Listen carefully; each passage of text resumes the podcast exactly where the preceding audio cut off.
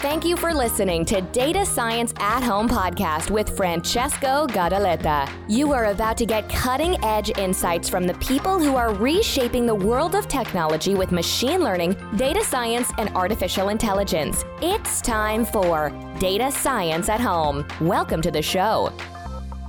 Welcome back to another episode of Data Science at Home. I'm your host, Francesco, podcasting from the headquarters of my company, Amethix Technology. I'm based in Belgium, and this is probably the worst period of the year because nobody's online. Everybody's on holiday, so I hope that you guys are listening to this episode from the beach. It's always good to know that there are listeners who are having fun. Let's go to the essence of this episode, which is about how to scale artificial intelligence and machine learning for the large organization. So, in fact, scaling technology and business processes is not the same thing. Uh, and I would like to uh, dedicate an entire episode to provide a framework for the business side of AI. Now, since the beginning of the enterprise technology, scaling software has been a very tedious task uh, to get right inside, especially large organizations. So when it comes to AI and machine learning, it becomes even more complicated because there are many other things that do not really belong to uh, artificial intelligence, but they kind of belong to classical software engineering and uh, classical software production. And by this, I mean that, for example, there is data governance, there is business intelligence, there is algorithmic infrastructure, and also organizational charts that all need to be altered, they need to be modified with uh, this new approach to creating business value. So, in this episode, I would like to discuss what I identified as the five important pillars in order to scale artificial intelligence and machine learning in a, within an organization. So, the first pillar I would like to discuss is about matching the right data to the right problems. Uh, software is known to be a deterministic beast because uh, you know it is architected to create solutions to problems right? If you are a project manager or a software engineer or, or even a developer you know in fact that you know these all, all these people know how deterministic the approach of producing software is. And so code comes first and then the solution is born from just running the software. And then also the way to produce classical software is much more structured than it is for artificial intelligence and machine learning. And in fact, artificial intelligence is much more about understanding the past to reproduce or predict the future. Now, the past is represented in data records of previous events, and more than likely, some of those events represented some kind of value to the business. That's why people tend to identify so called patterns from the past and you know believing that these patterns might recur again in the future under some certain conditions and therefore you know predict the uh, certain specific event uh, and anticipate it uh, in time. Aligning decision makers with data scientists on which data assets exist and how they are correlated to a specific problem takes a deep organizational understanding and a fundamental understanding that being internally open with data is a requirement to create solution. It, it is important for all the data scientists to get access to these assets. The second pillar is about breaking down data silos.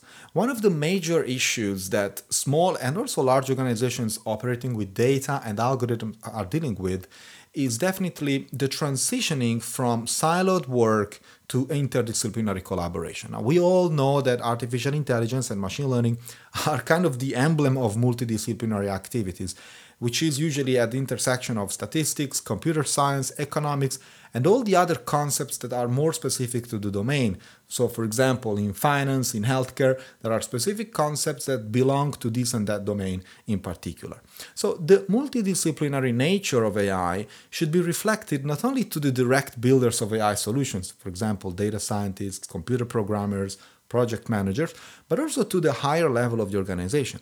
And in order to foster such interdisciplinary approach, organizations that want to succeed with artificial intelligence and machine learning must move from the so-called data cartel mentality of hoarding data assets in favor of a more collaborative approach to data lakes.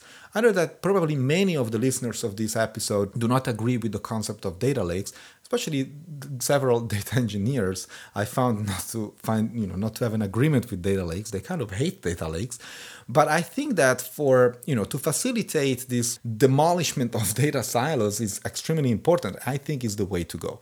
Now, this approach of being more transparent with data assets will allow the curiosity of data scientists to, let's say, cross pollinate data systems that often lead to impactful discoveries. The data scientist who is successful is not only the data scientist who has the right skills, that's, you know, skills is very important, of course, but it's also the data scientist who can, in fact, cross pollinate data systems, who can take advantage and all the benefits of interacting with data and uh, integrate data coming from different sources.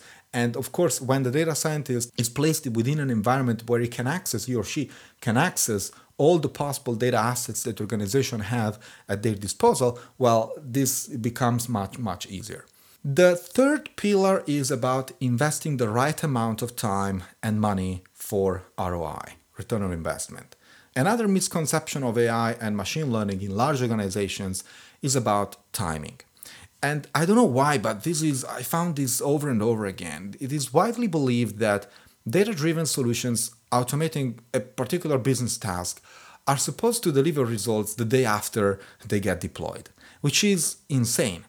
So when building software, the requirements tend to be more finite and as I said, more deterministic, more under control, which means that you know you code this thing so that this other thing happens, it, it responds with X or Y or Z, right? So that is a, a very structured way of code to work. If this happened, then this other thing has to be performed, right? We are kind of used to this if then else structure in, in problem solving. But when we deal with artificial intelligence, the problem space is usually distilled into probabilities.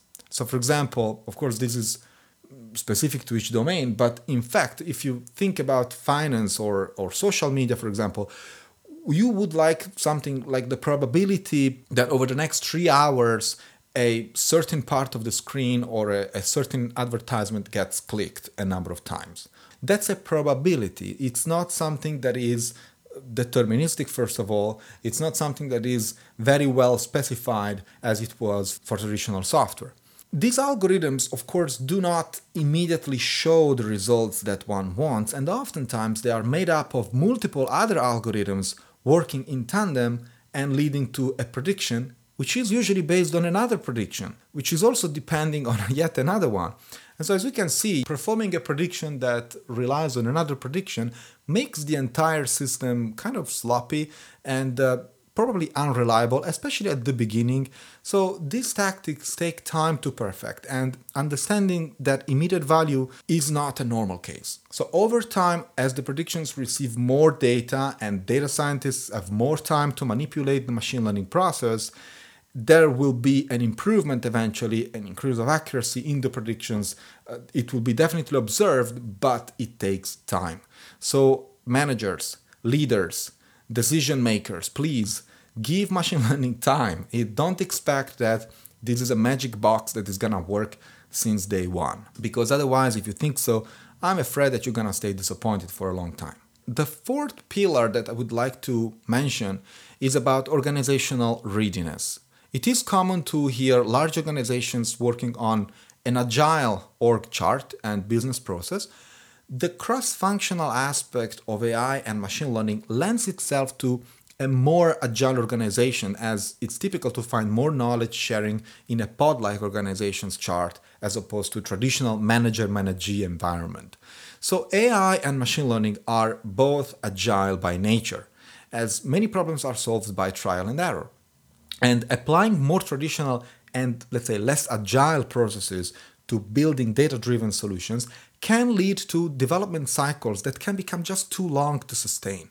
And this will in turn contribute to extending timelines, sometimes indefinitely, and increasing disappointment at the end of each of such cycles, especially when they're not working. It is essential to have leaders who are competent with AI, of course, not necessarily at the same level of the builders, like the data scientists, the data engineers, all the people who really keep their hands dirty on the problem But sooner than later, leaders' decisions will play their role. So it's good for them to be prepared from a high level perspective.